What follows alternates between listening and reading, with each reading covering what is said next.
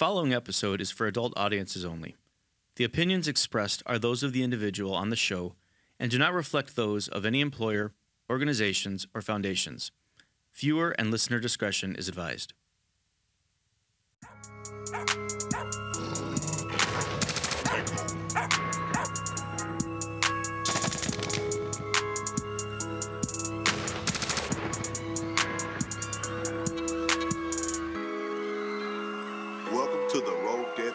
Podcast. Pla- pla- pla- pla- pla- platicar con la muerte.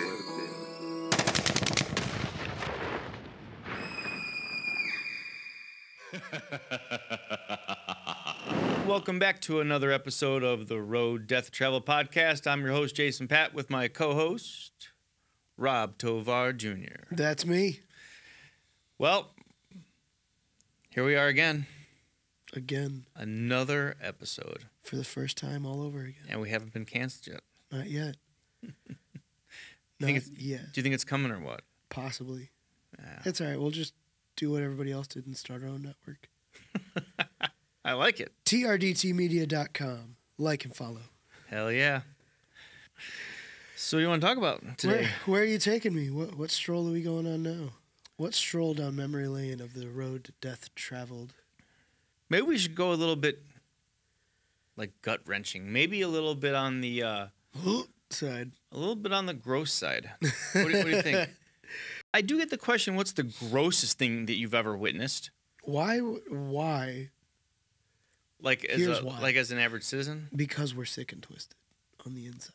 Well, yeah, yeah. People don't want to admit it, but we really are as, as humans. We get deathly curious, morbidly so. Deathly curious. It's kind of funny. I guess gross works. Let's let's hone in on that. What was the grossest case you ever had? Well, when you say the grossest case, this is not the grossest case I ever had. This is the grossest thing that ever happened to me. This one is one for the record books. Disclaimer: If you're on a plane or something right now, you might just want to get that throw up bag. God, It's so bad.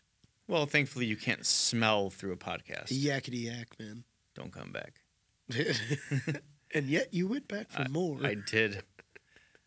Oh, God, I can I can still to this day Can you smell it? it's like it's like stuck in my nostril hairs. Like the the the, the smell of the decomp from this guy is eh, I can still smell it Oh. to this day.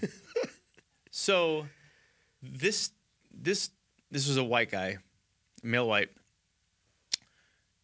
pretty far north up suburb, um, and he was in a motel, like a very sleazy motel where you would typically find a lot of like Fun things happening. heroin and hookers. Fair enough. So get a call, guy's dead in his bed, uh, possible drug overdose. You know, and uh, I've been to Possible drug overdose. yeah, I mean they found some needles and stuff, you know. So um, I had been to this motel several times for drug overdoses, so it wasn't a unusual thing to go to to, to find someone overdosing from heroin here. Did you guys have like a code for that? Like that particular hotel? No, because there were several of them. That, Fair enough. So I get there, dude is laying in bed. So he's a male white, although his head was so decomposed that it was black. But Gross. the rest of his body really wasn't decomposed. And it was like bloated. The size of his head looked like a giant fucking pumpkin. but black. His eyeballs were like puffed out and like huge, right? So, Like Florida man level. like, no, man. Like, Ew, like, can't be worse. dude, like cue balls. Cue balls. They looked, I mean, they were huge, right? right. But the rest of the body, his body wasn't. So this in this motel, it was like they had this like it had this like little tiny like window, like a square window, Okay. and where he was laying, the sun just happened to be like hit at the right angle where his head was and just was cooking the guy. And it was in the middle of summer, and he didn't have the air on. Okay. So I'm a highly visual person in my head. Mhm. This is great. Yeah. Well, I, I digress. I, I should go back and say there was some decomposition in his belly too. His stomach was decomposed. But not It to was that bloat, degree. not to that degree, but there was some extreme bloating, and it was starting to turn like, green, like Kermit the Marshmallow Frog. Man, only zombified. No, not that quite. It was like it was like veiny, and it was like bloated, you know. And there was a little skin slippage, not a lot, but it was like um, it was bloaty, and it was it was you could tell he was starting to really go. Okay. Okay. Yeah. He'd been there for a minute. Yeah, but it was because of that sun, you know, Yeah. and the in Sun summertime is and the brutal. heat. So I used to cook my lunch on the dash of my car in the middle of summertime. really, Yeah, I just put in some tinfoil and put it on the dash of my car and it act like an oven. was it the tinfoil from your hat? No. That was a special tinfoil. That's gold lined tinfoil for my hat. Thank you. anyway, so Get out of here. so you know when we do these death scenes, Hold on, I'm getting a call from the mothership. nanu nanu. we we would do we would do these death scenes, right? Okay. And you have to take pictures, so you have to do things like roll the body to take photos and do all this stuff, right? As I'm rolling him, we thought we did a pretty good job of making sure there was nothing still in the bed, you know? Nothing that would endanger us. Except for that one. I missed a needle. Oh, the sharp got you. So as I'm rolling him to get a picture, my head with my camera is kind of like at the angle because he's so bloated and gross. You know, I was trying not to do too much with him, you know, because I don't want him to pop on me Right. because that's really gross when decomposed people pop on you. It's just fucking gross. I mean, it's just gross in general, but when it's on you, that's a whole. That, that's boomer level. it's yeah. So as I'm rolling him, Boomer. And I'm rolling him this way to get the picture, his stomach rolls over on the needle. Now,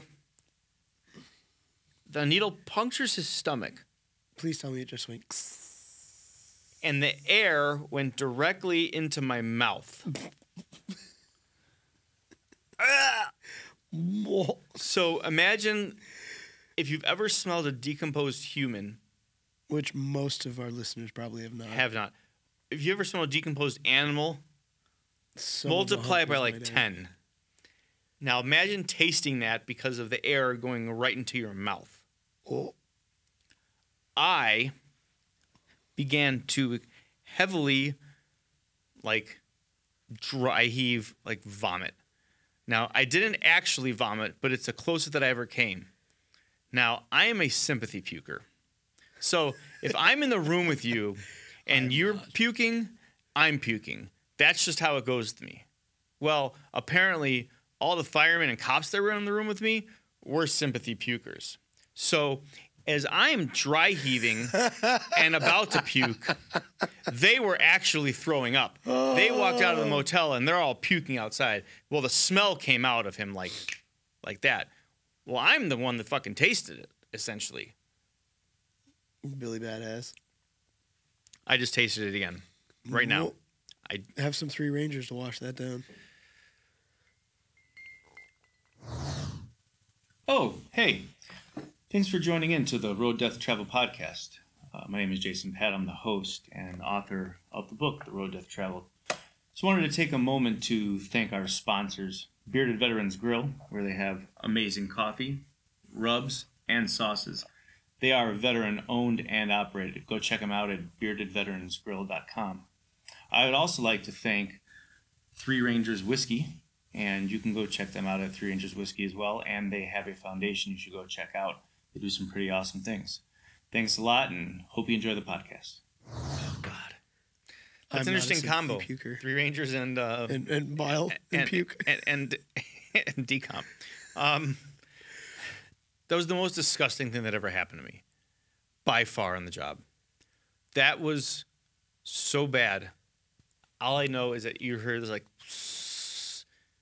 and the next thing I know I was like, "Ah," because because I'm like I'm literally trying to take the picture and I and I don't know why my mouth was open. I think I was like, you know, just a natural maybe. You were you were trying. Your Yeah. photographer was coming out. Like, yeah, I'm like, yeah. yeah, trying to get that picture. It was- I mean, imagine like a the force that it came in my mouth. Imagine if I had, you know, those duster cans that you can clean off your keyboard with. yeah. Imagine, imagine the force of that being sprayed into your mouth, but it being decomp. That's what that felt like. But yeah. but that well, I'm good. So when people ask I, me, I what- will learn from your mistake on that one. So when people ask me what's the gross thing to ever happen to you on the job, that's my story. That's my story. That's that's pretty out there, man. It's it was brutal. that's brutal. the stuff of nightmares. Oh God, so bad, so bad, dude. Uh,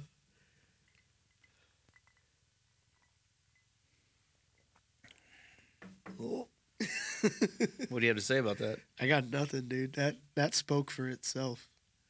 So, no, man. Thank you for putting the book together. Thank you for putting this podcast together because it means a lot, not just to the true crime buffs, but to the people out there doing it.